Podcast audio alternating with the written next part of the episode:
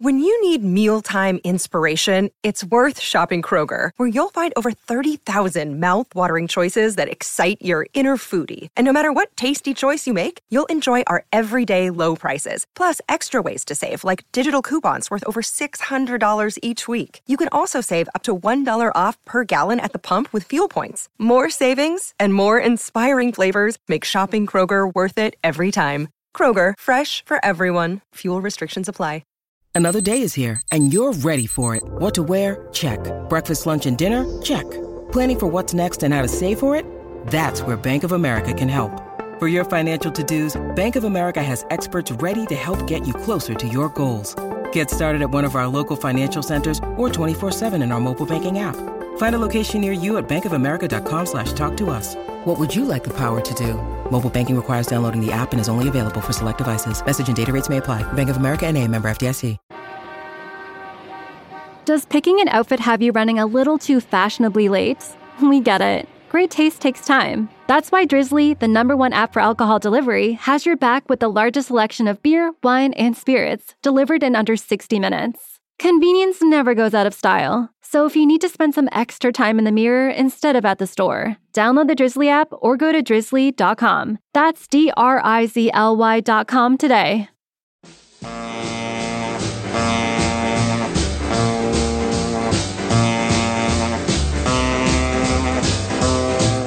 Welcome to Let It Roll, the podcast about how and why popular music happens with host Nate Wilcox. Be sure and subscribe to the Let It Roll podcast on iTunes, SoundCloud, or Podomatic, and check out our website at letitrollpodcast.com. You can now follow us on Twitter at Let It Rollcast, and we'd love to hear what you think, so don't be shy about tweeting at us or commenting on our website. This week, Robert Christgau, the Dean of American Rock Critics, joins Nate to discuss his books, Is It Still Good to Ya? and Book Reports. In this episode, Robert and Nate discuss the role of criticism in popular music, the concept of semi-popular music, YouTube versus Spotify, blackface minstrelsy, and more. Pop in those earbuds and enjoy.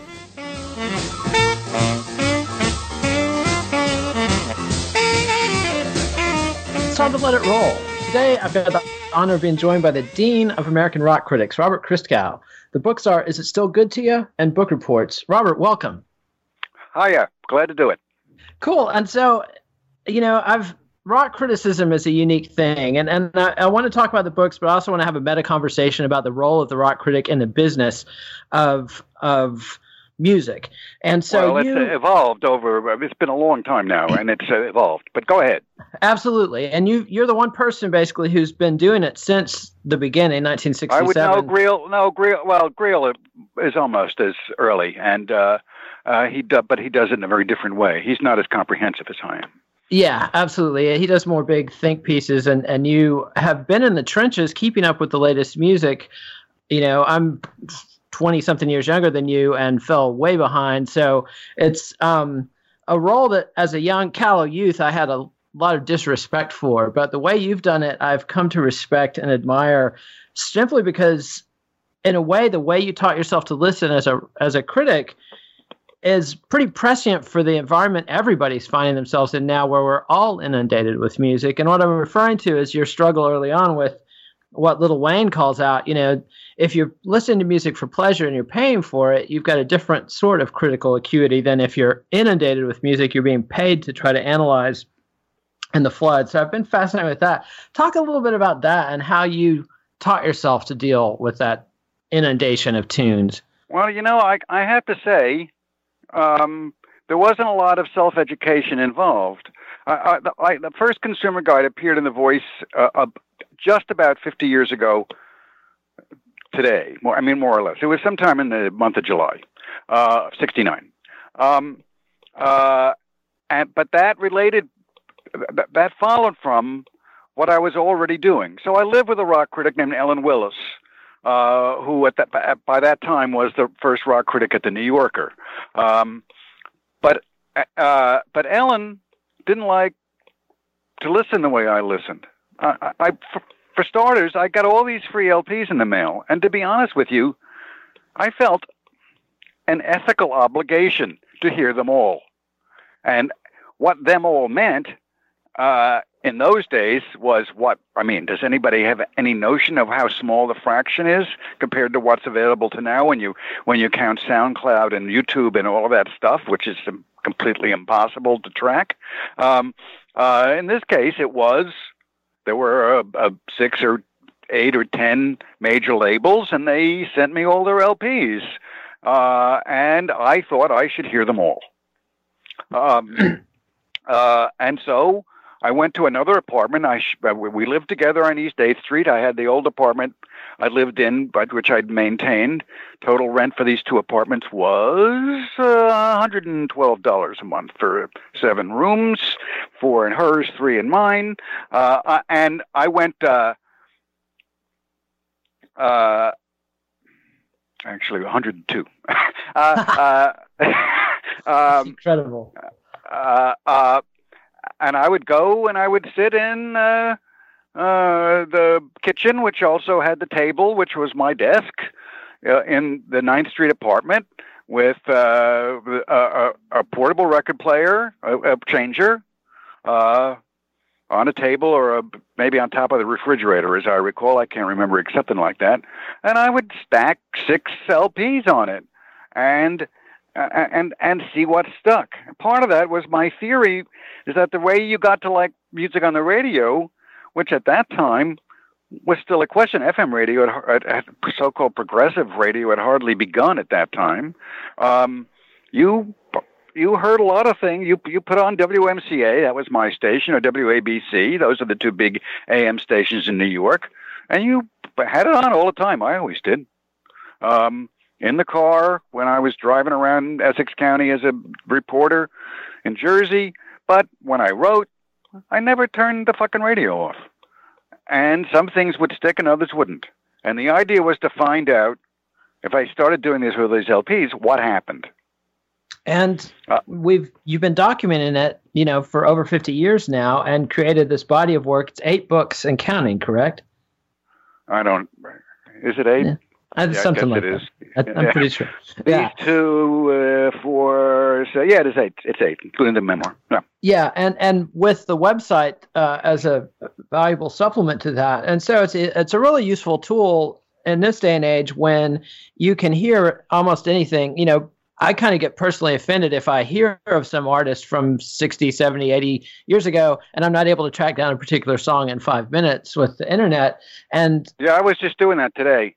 Uh, there's this writer named Bob Stanley. He's a, he's in the Saint Etienne, and he's also a critic who does a lot of compilations for Ace and people over in Great Britain. And in his book, he lists all these rockabilly songs that he loves that I'd never heard of, and I tried to find them on Spotify just today, and I only found about half of them. Universal yeah. jukebox, my jukebox, my foot. Well, you, know, you have to. Nothing's universal. It's true. It's true. And Spotify is very limited. It takes uh, a little extra effort to track down everything. And and and with the move to streaming away from MP3s, it's actually gotten a little harder in the last couple of years. And I predict it's going to get harder still.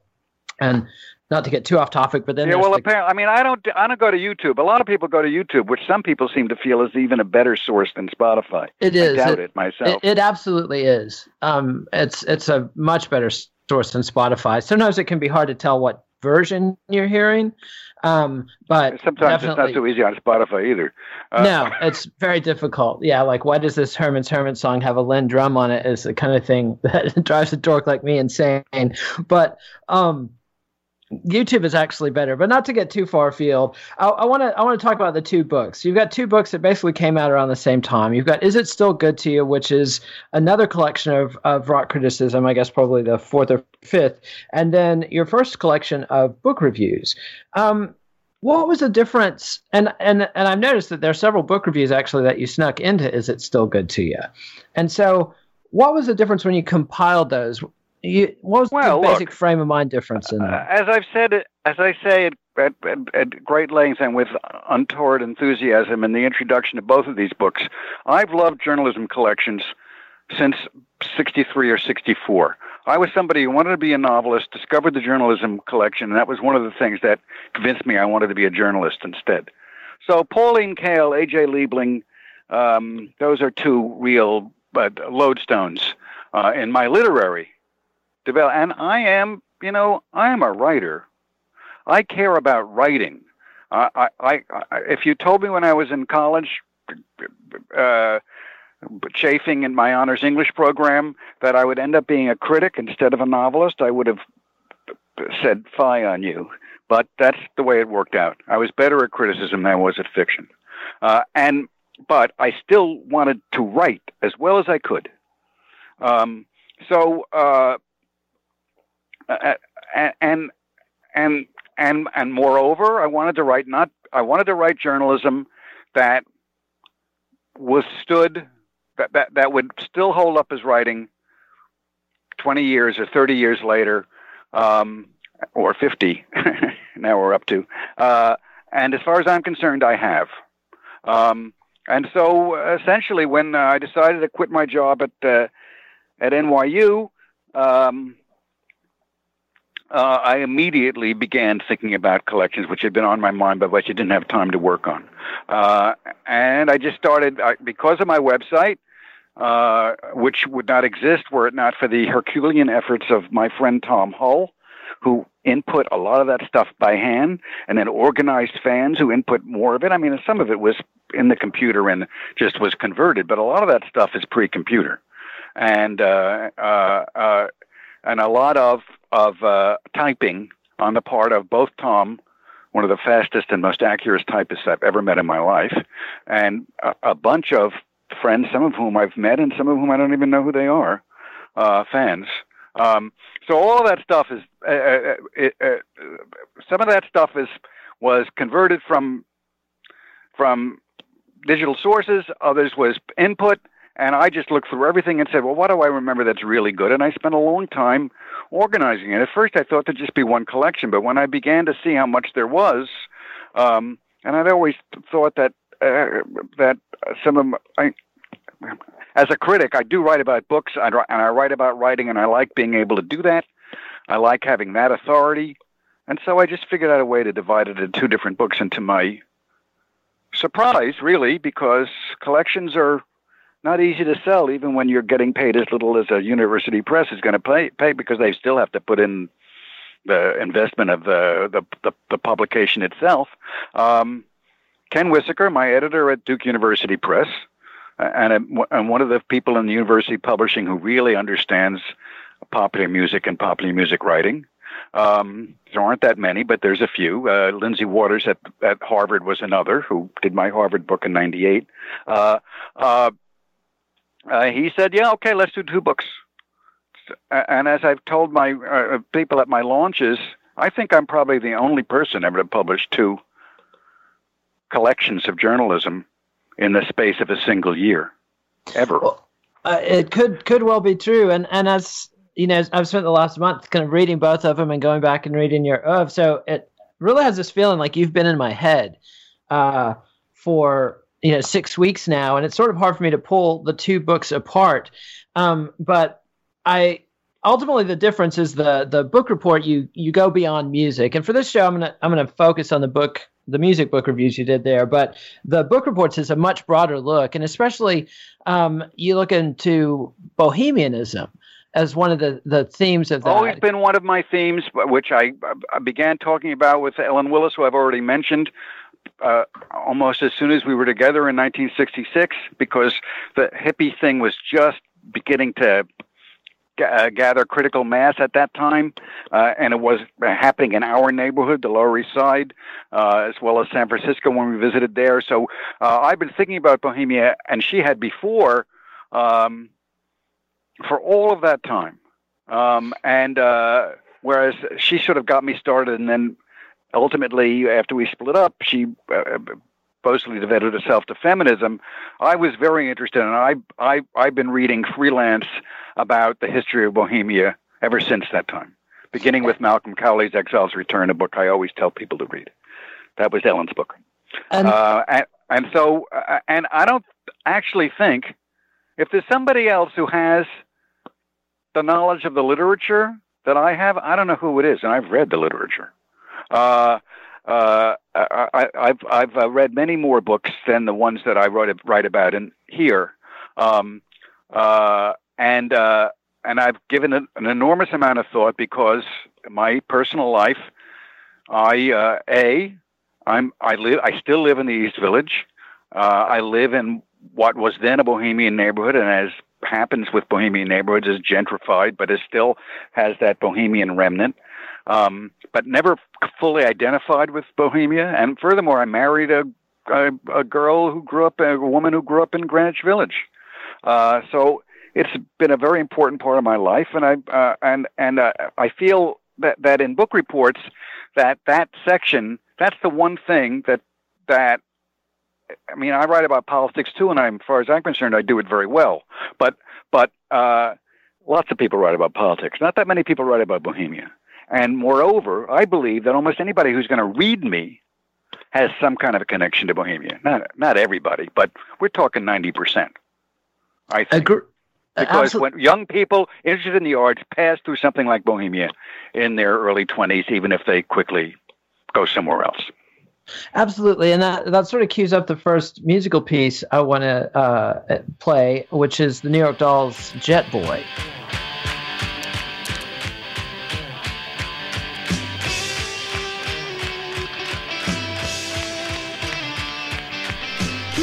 fly up in the sky.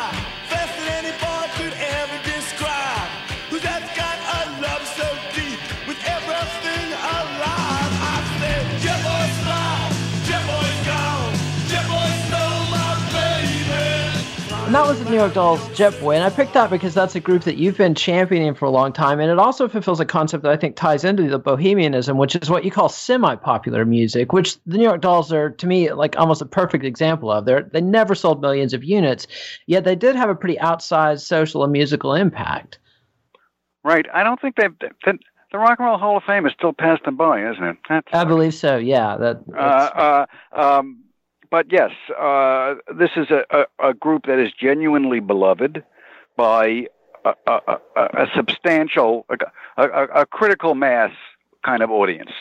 Um, tends to be smart. They tend to talk to each other, um, uh, and uh, uh, I, I, believe, insofar as uh, historical permanence has any meaning at all, they're not going to be forgotten uh, any more than I mean, you know, I, I think they'll be remembered as, as long as let us say the Buffalo Springfield, a much more successful band who are in the Buffalo, the Rock and Roll Hall of Fame and have produced Neil Young and other people. Uh, I, I think my my I believe in terms of their real their artistic life, it'll more or less equal. Buffalo that, Springfield didn't actually put out that, that many good great records, you know. So yeah, the, the go ahead discography is pretty even between those two, but I, I want to talk a little bit more about that concept of the semi-popular artist, which, to my knowledge, you coined, and and you know, music criticism in the past had sort of focused on high culture, which without a lot of worry about what was popular and what wasn't. Although you know, the 19th century yeah. opera. Well, was, the semi-popular is a word that came to me at a party after I'd had half a joint with somebody who wanted to know what it was I did and what I was interested in um, uh, I'm not a, I haven't had that. I'm, I'm not a m- much of a head at all, but at that, but I don't have any doubt really that the loosening that happens under those circumstances helped that word pop into my head. And as soon as I, it popped out of my mouth, but I, you know, at the moment I thought of it, and I've never forgotten it. And basically, it's music that that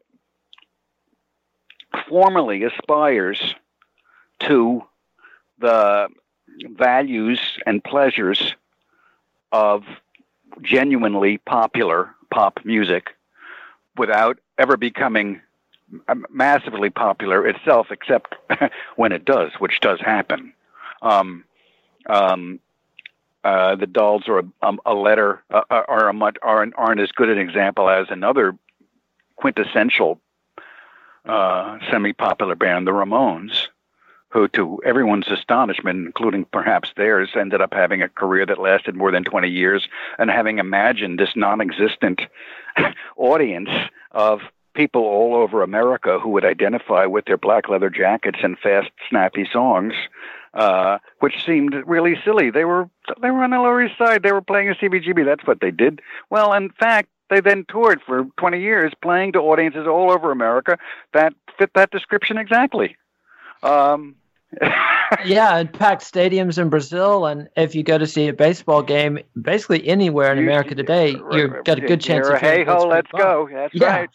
Yeah, and and and you know, so to me, that concept of of semi-popular artists is sort of a carryover because you started in Esquire, and and which had a sort of mid- middlebrow, highbrow pretensions of covering music before. Yeah, well, they were paying. They, yeah, that, that was that Esquire's kind of for me was the ideal, not the New Yorker Esquire. Um, it's where Tom Wolfe and Norman Mailer worked, worked, and um, those were people I really liked and cared about. Um, uh, it was a little uh, more irreverent uh, than the New Yorker was, especially back then. Um, uh, and and uh, and they, uh, I I wrote a piece of reportage uh, for Clay Felker's New York Magazine. Clay Felker, uh, well, I won't go into that, but he was had an Esquire connection. Uh, was a very, very successful piece called Beth Ann and Macrobioticism. It got me book offers, all kinds of stuff, much of which didn't happen, but Esquire called me up and asked me if I wanted to work there, and for a couple of years I did until uh, until until the Jazzbo editor figured I really was not going to give up on this rock and roll stuff. Uh, he he assigned. He had heard in in '68, which was the first well of the rock is dead uh, years that rock was dying, and he asked me to write a piece about why rock was dying, and I wrote a piece about why rock wasn't dying, and he fired me. and straightforward enough. But you, you at that point, you're creating a niche because people had taken people have been criticizing concert music, classical music in a serious way for a long time. By that point, they'd been criticizing jazz and, and to some extent folk music in a serious way for a couple of decades. And you're one of the first to criticize pop and rock music in a serious way. And obviously, they didn't quite accept it. But then you move on to the Village Voice and have uh, a weekly platform to basically just review records. Well, and do and write about whatever else I wanted. The Village Voice was a wonderful place to work, um, and uh, once I established myself there, uh, especially as an editor, which started in '74, uh, and because in fact our pop music coverage was not very good, um, it's not as good as it should have been, um, and uh, I could see that there was this enormous opportunity to find to, that there were all these smart people writing about the music by then, and Rolling Stone and Creem especially, um, as well as just people I knew, uh, and and uh, and and uh, they were using a lot of schmoes in the in the music section for the most part. I mean, there were definitely exceptions, starting with Gary Giddins, the greatest jazz critic who ever lived. Uh, uh, but Patrick Carr, Geoffrey Stokes, a few other people I don't want to uh, dismiss here, um, who I inherited. Um, but but uh, I saw that, that the chance was to, to do so much more, beginning by covering black popular music. my first, my first, uh, uh, the first section I edited was about the Jackson Five at Madison Square Garden by Vince Aletti. Later became the great disco doyen, and now writes about photography mostly for the New Yorker. Uh, uh, uh, I, I, I, I was always one of the things that always offended me about about rock criticism in the '60s is how it ignored soul music, was, as it was then called. Um, and I made it, and that always, always that was part of my program with myself from the very beginning. Although it wasn't as easy as I thought it was going to be, but I did learn to do it. Um, and uh, as soon as I got to the voice, I looked for people who could do that as well, and and did what I could to emphasize it um, in that audience context. And that's one of the classic examples to me of a, a, fight where you were basically paddling against the tide. There's there's this you know desegregation of music throughout you know from the late 40s all the way to the mid 60s, and then it quickly resegregated. You know the difference between the T.A.M.I. Show and Monterey, and then the even bigger racial divide. Yeah, well, the, say. the, the Otis, the, the, I wrote a piece about the Monterey Pop Festival for Esquire um, that I deliberately led with Otis Redding. Um, one of the few black artists um, to be featured there. Um, uh, but I mean, what, what the way I would historicize it is to say that uh, that for what when as long as it was AM radio, where that was the main source, which through '68 it basically was. Um, there was plenty of integration. Um, and but then so-called progressive radio started, and all of a sudden, all, all the, the the the black hits were let up because that was too pop. It wasn't rock. Rock had a by that time that notion had a weight to it, and and a weight it deserved sometimes. But it wasn't the only good thing that was happening in popular music. Plus, plus, it was at that very moment that James Brown was completely transforming popular music. I mean, you know, I love Chuck Berry and I love the Beatles. Uh, um, I probably like them more than I like James Brown. But who is the most important musician in this tradition? Without any question, James Brown. Without any question. Completely reorganized the ears of America. Uh, yeah. Uh, and but and for just that reason, uh, uh, white America had a lot of trouble hearing what he was doing. It all sounded the same to them. It sounded the same to me too took yeah, me a while to learn to, to hear that, and and and and it was partly due to the fact that I had, uh, even in the mid '70s, before Nelson George and and and Greg Tate uh, and Carol Cooper uh, really uh, surfaced at The Voice. And they were the really the stalwarts of the black music coverage of the African American who wrote about it anyway. Um, uh, but there was a guy named Pablo Guzman who had worked, been in the Young Lords, and he was an ambitious guy, and he would come up and uh, and and just jaw. He was the person who told me, made me go back and listen to um, to to Brown, plus uh, uh, plus George Clinton, who a few visionary uh, white critics on the West Coast uh, really heard early. I and I had to catch up with him as well. And that's one thing I really appreciate about reading your oeuvre is the way you adjust on the fly, and yet you leave your opinions there. I like, you know, in the introduction, I think, is it still good to you? You talk about how you um, change things to, you make corrections to correct matters of fact, but you do not change your opinions. And so things like, well, uh, yeah, I mean, insofar as I'm wrong, and it happens occasionally, and of course, what wrong means is not wrong about some absolute aesthetic. Although, I mean, I, in certain cases, I would make an argument of that sort. My only job is to explain why I like something that I like as a smart person who really knows a lot about music and has heard a lot of music, and to explain why it is I actually like it. and why, and uh, that's what I've always and that's what I, as an editor, I was the editor, music editor of The Voice from 74 to the end of 84. And that's what I always try to tell writers. When I taught writing, I told them the same thing. When people like you would come up and say, What do I do? I say, First, just find out what you really like, and then figure out why you really like it, and try to put it in an entertaining and intelligent and concise way. That's the job, as far as I'm concerned. And that allowed you the freedom to then modify your statements as your opinions changed. You know, right from the beginning, you were pretty brutal on Jimi Hendrix uh, in that Monterey review. Psychedelic Uncle I Tom. I still think that was a shit performance. I think that to this day, I have watched it, I have listened to it, because so many people think it's it. He, I mean, what it, it was a shit musical performance. What I did not understand, and what I fully understand, having devoted as much attention to it to do because initially I call him a psychedelic Uncle Tom, uh, uh, uh, which I, you know, that's not like I, I said that, so it's in my it's in my work. But um, what I what I didn't understand at all what, um, was how he was playing that all white crowd that uh, in a way that he was sure would attract their attention. He was sensationalizing himself uh, in a way that would make him a star faster. And uh, uh, and I still don't think he played very well that night. And and, and I've listened a lot. And um, that's a fair assessment. But, and I, I, I just want to make one sneak one point sure. in there. Um, and I think you're getting exactly onto it because his song selection on that, you know, night with the Dylan covers and stuff and, and, and songs, Wild Thing and Hey Joe, songs that the crowd would be familiar with. But it also ended up, that ended up being the trap that Hendrix ended up suffering from and trying to escape. I mean, that's correct. You know, exactly right.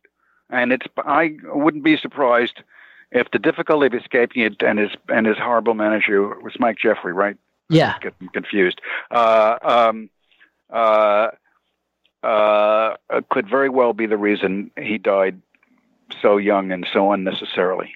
Um, uh, I think uh, he was very depressed and frustrated about it. That, and I've read biographies. I mean, that certainly is the indication. Although it was also just a horrible accident, you know, yeah, not a suicide. It was uh, somebody who did too many drugs and vomited in the wrong way. But and still, and didn't and didn't have people who knew what they were doing to take care of him. That's right. Um, that's right. You know, but and, uh, yes, and and and you know, I, I also, as it happened, I mean, I, I kind of, I mean, I, I think I like that first record, although not as much as I do now. Um, second record I continue to think is not a terribly good record, but Electric Ladyland, and that was only two years later. I mean, that was a motherfucker.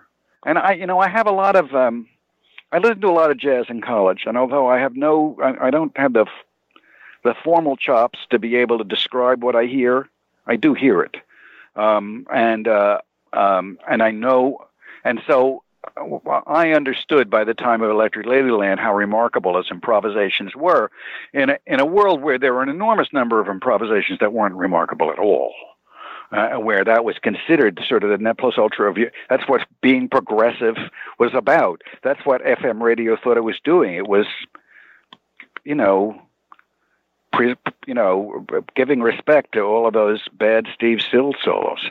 Uh, uh, yes. uh, and uh, um, I mean, what the, he did one of the first jam records with Kooper and one of the Bloomfield.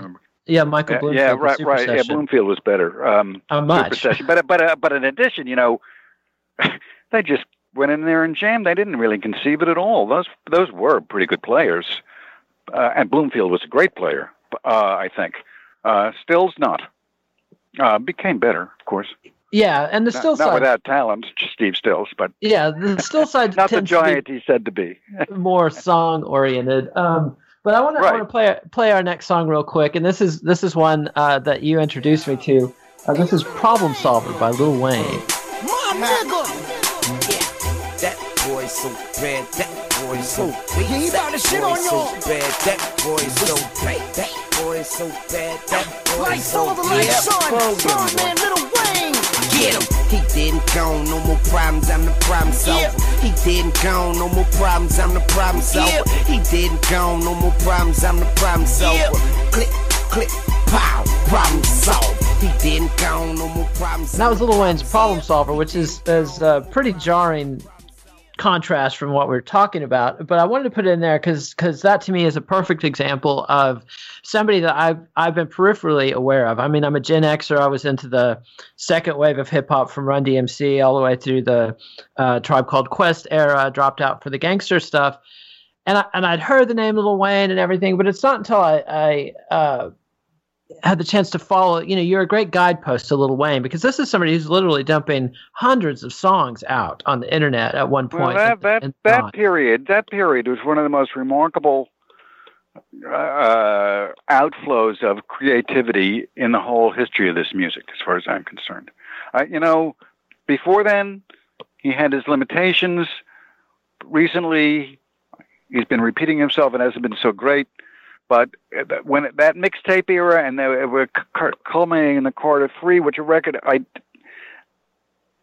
a record I think I gave an A minus to at the beginning, uh, um, because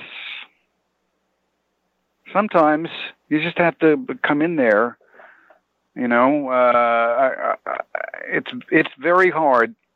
One one thing I learned as an editor is assigning the follow up to a great album is a very, very perilous thing to do. It is very hard to write a review on deadline of the follow up to a great album. You just don't have the time to acclimate yourself to what it is, and you and and it is just about impossible to extricate its it it from what had it had just been, what this artist had just been. Um, and so, in the case of the Carter Three, I couldn't do it. I mean, I, I did allow I did allow myself a certain amount of leeway doing that kind of work.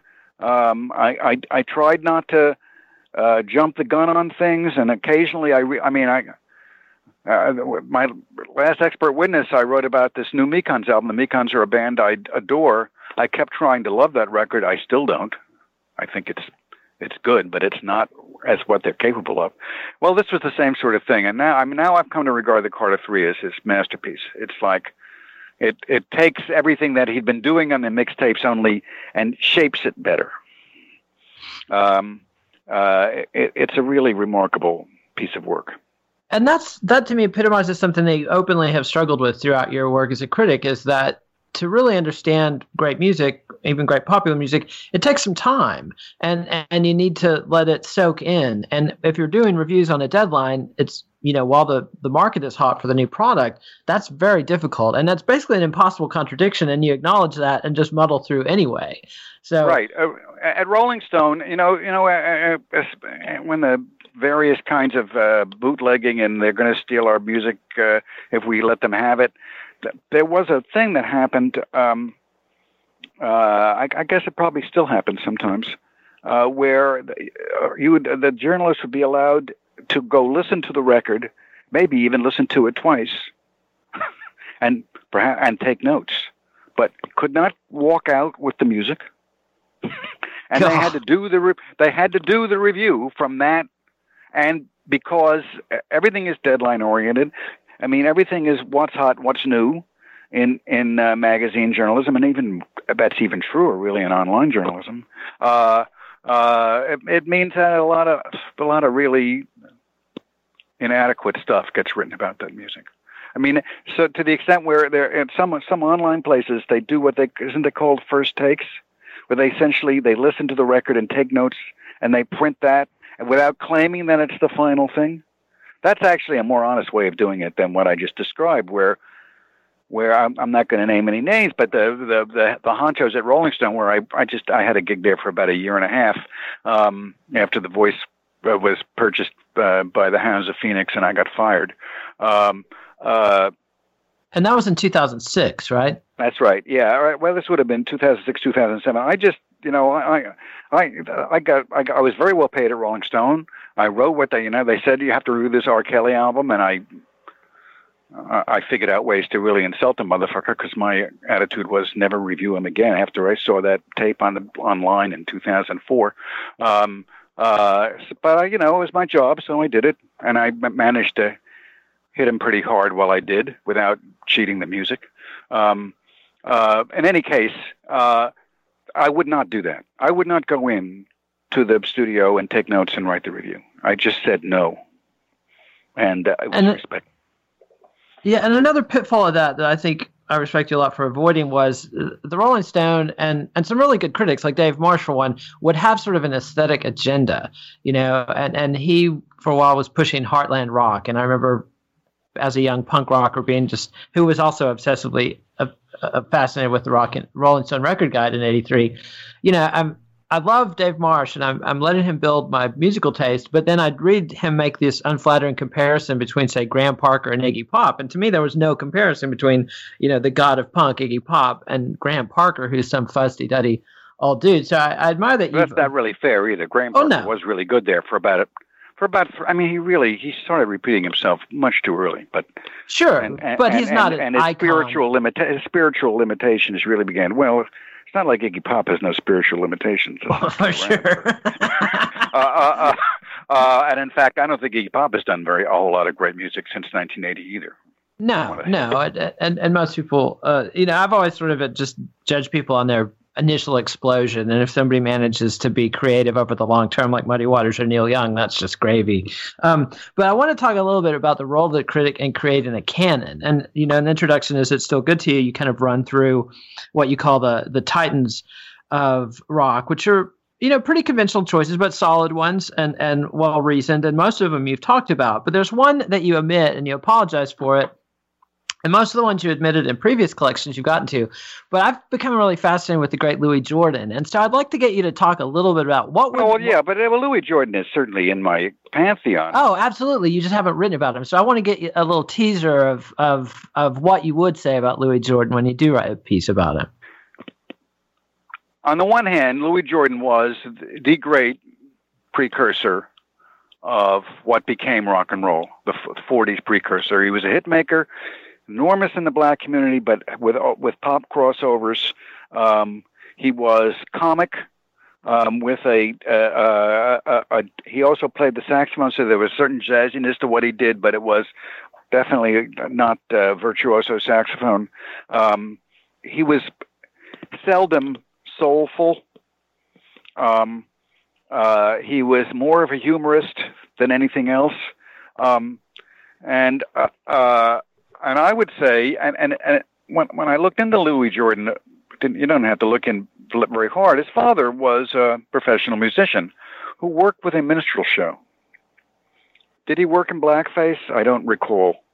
Um, many, many African American performers did work in blackface in the 20th century. Supposedly, blackface minstrelsy ends in the end of the 19th century. That's complete hooey, and I, and I don't think people believe it anymore. Um, used to though, uh, and and and uh, so all of, all of which is just to say that he his father was an entertainer um, who it could be claimed burlesqued the black experience. But the fact of the matter is, but by the time, I mean, the reason minstrelsy survived into the 20th century is not because white audiences liked it. It was because, I mean, not primarily. It's not as if there weren't some, but because black audiences liked it. so he was burle- he was burlesquing the black experience for black audiences, and I think all of that enters into what Louis Jordan achieved, and and some and at some point I may try to write about exactly how I think that plays out. Uh, it's complicated. I, I, would love to read that because the sort of popular eclipse of Louis Jordan is something that's fascinating to me, having come to his music pretty late and been blown away then by the scope and accomplishment of it, uh, and and also realizing how monumentally popular he was in the '40s. Uh, and yet, he, you know, it, well, everything I've said is about its his complexity, not about his success or failure. He yeah. was great. Of, yeah, of that, of that, there is no fucking doubt. He was great. Um, and, but and the, what the exact lineaments of that greatness, its complications, that's what's hard to pin yeah. down. And my guess is that one reason people don't write about it is that they're scared of it, or I, I that they so really, or that too. they really don't approve. I think a lot of them really don't approve, and that's fucked.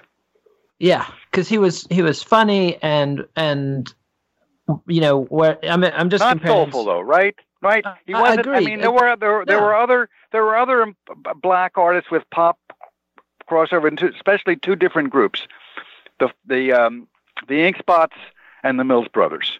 Uh, they were also people who had black arti- artists who had popular success in the 40s, as was Nat King Cole, yet another example, who I write about in my Harvard collection, uh, uh, Growing Up All Wrong. But the Mills Brothers and the Ink Spots were soulful in very different ways, um, and made enduring music. Even though I, could, I, I'm reminding myself that I probably haven't heard the Mills Brothers in a couple of years, but they were really good. Yeah. Uh, uh, and and uh, and plus, of course, there are all kinds of individual exceptions. Um, but uh, but as people with bodies of work, those are people with bodies of work that compare not quite as large uh, to Louis Jordan's. Yeah, and, and I was just sort of fascinated by looking at Facebook and, and what artists have Facebook groups. And, you know, Robert Johnson, for example, has literally million Facebook f- followers or likes. And Louis Jordan has less than 300, I think, the last, the best group I Really? could find. Less than a thousand, definitely. And so, Really? Oh, really, I mean, uh, the Robert Johnson stuff thing doesn't.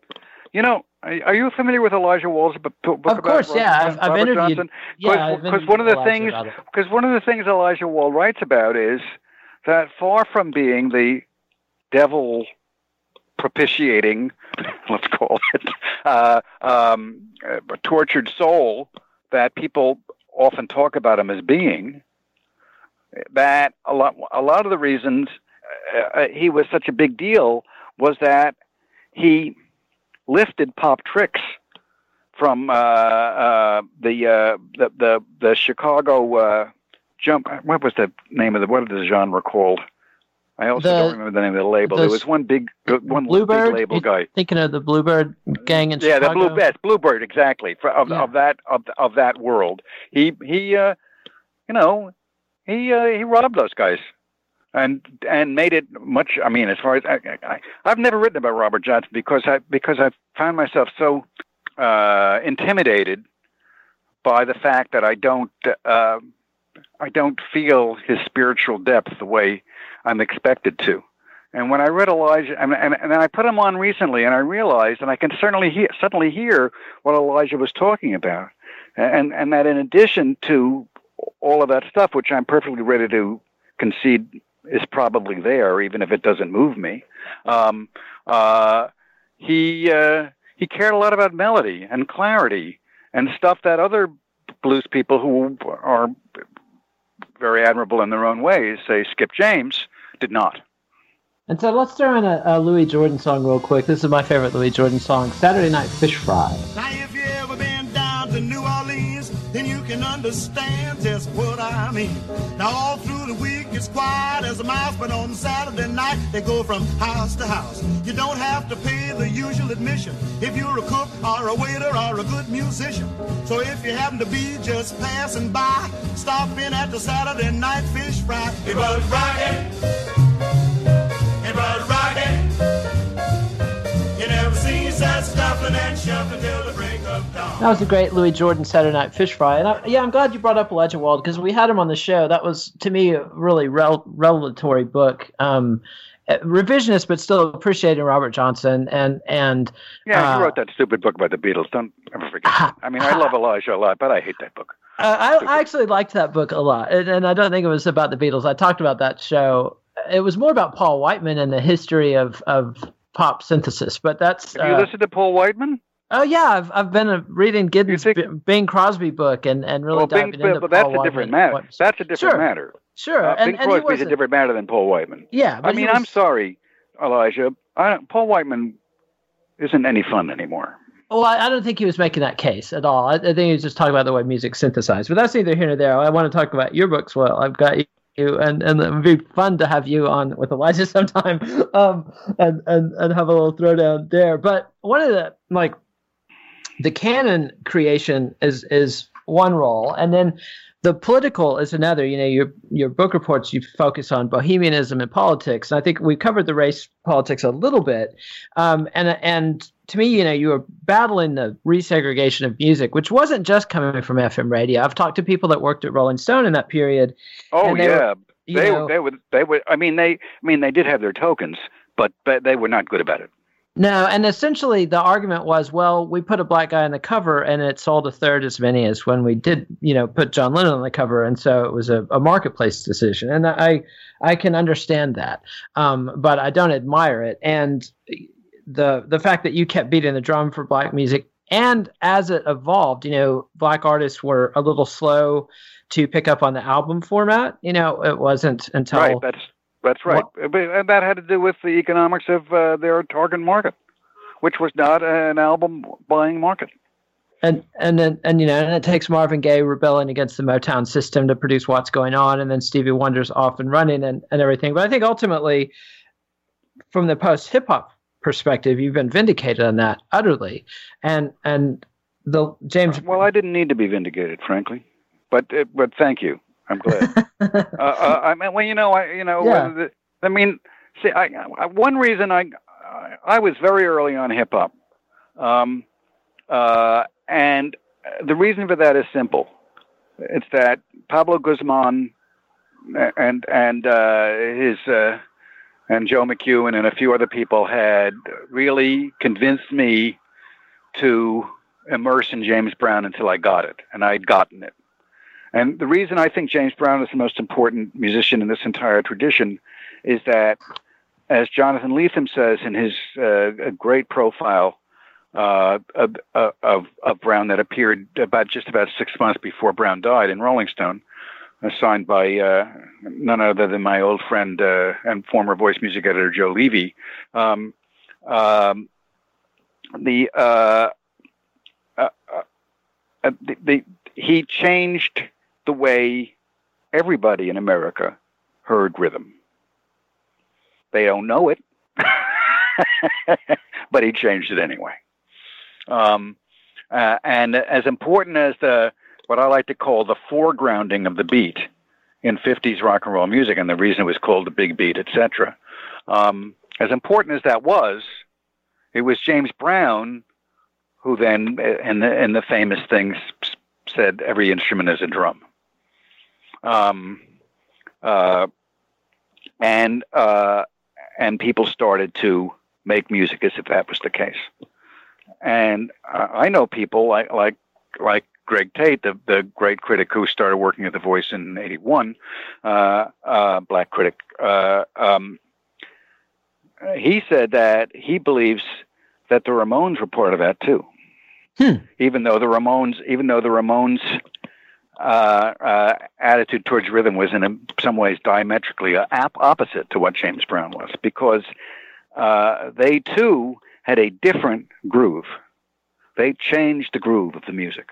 Yeah, Tommy Ramone. S- Tommy Ramone turns out to be one of the most important musicians in the history of the music, and like Maureen Tucker before him, but better.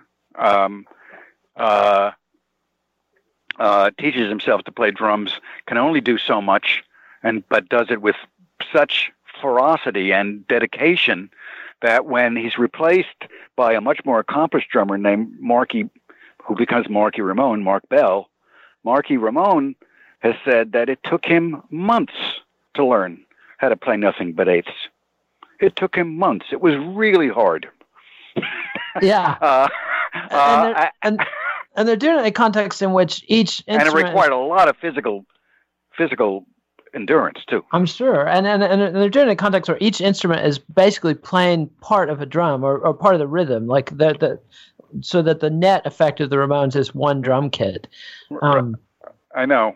Yeah, which is fascinating. Band. Holy yeah. shit, were they great! and I want to, I want, while while I still got, I want to do one last thing. You start the um, book reports off with a with a sort of I'm not sure was it New York Review of Books. It's a New York Review of Books style piece on called "In Search of Jim Crow." It was Los Angeles. That's right. It, it, was, it, was no, no, no. It, no, no. it, appeared in the Believer. Ah, that's right. Yeah, and um, um I I, had, I was assigned to read to to do it by um a magazine that uh,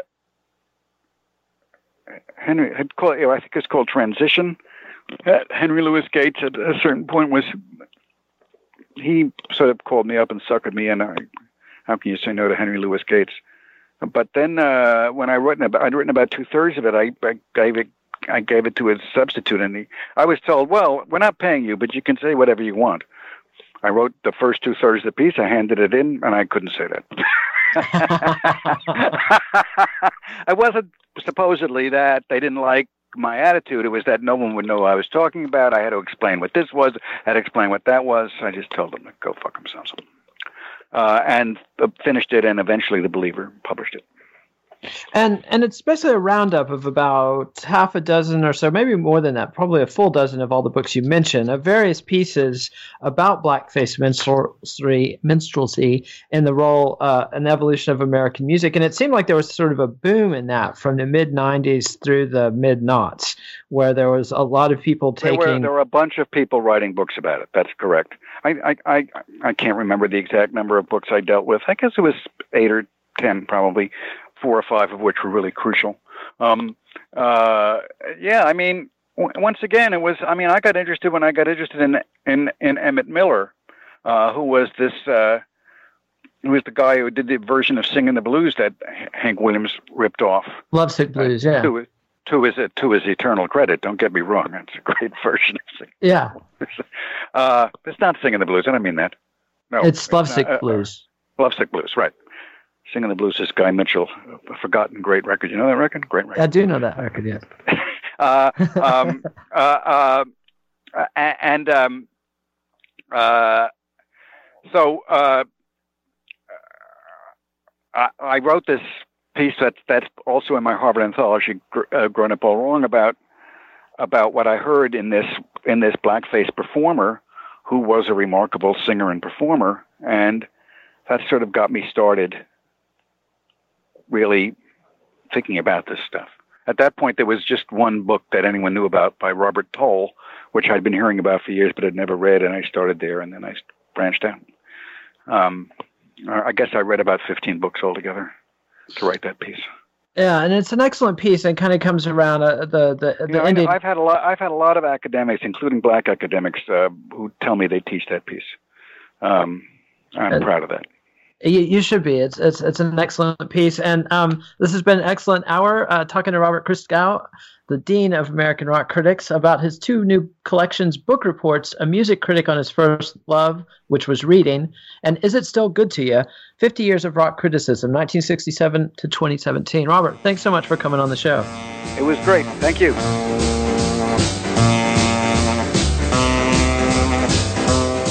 Be sure and subscribe to the Let It Roll podcast on iTunes, SoundCloud, or Podomatic, and check out our website at letitrollpodcast.com.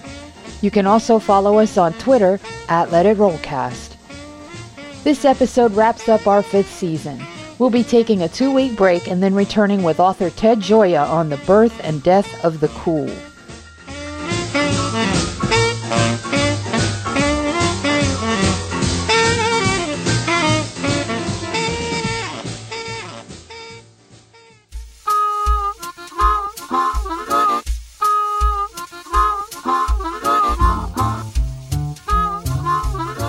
Is It Still Good to You? 50 Years of Rock Criticism, 1967 to 2017, and Book Reports, a music critic on his first love, which was reading, are published by Duke University Press.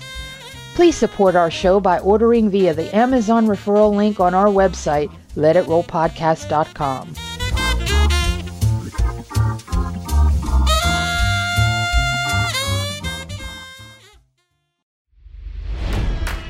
It's NFL draft season, and that means it's time to start thinking about fantasy football.